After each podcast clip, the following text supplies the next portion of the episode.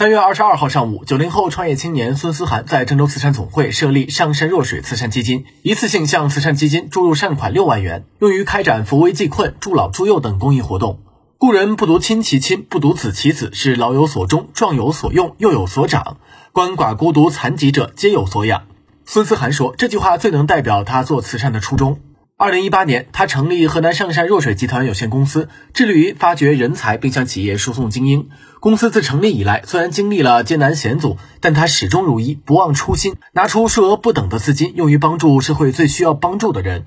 他希望能与郑州慈善总会共同携手，推动慈善事业发展。基金成立后，我们将继续邀约更多的爱心企业、爱心青年加入到慈善大家庭中，投入公益基金，致力于开展教育、文化、环保、城市绿化美化等领域慈善活动。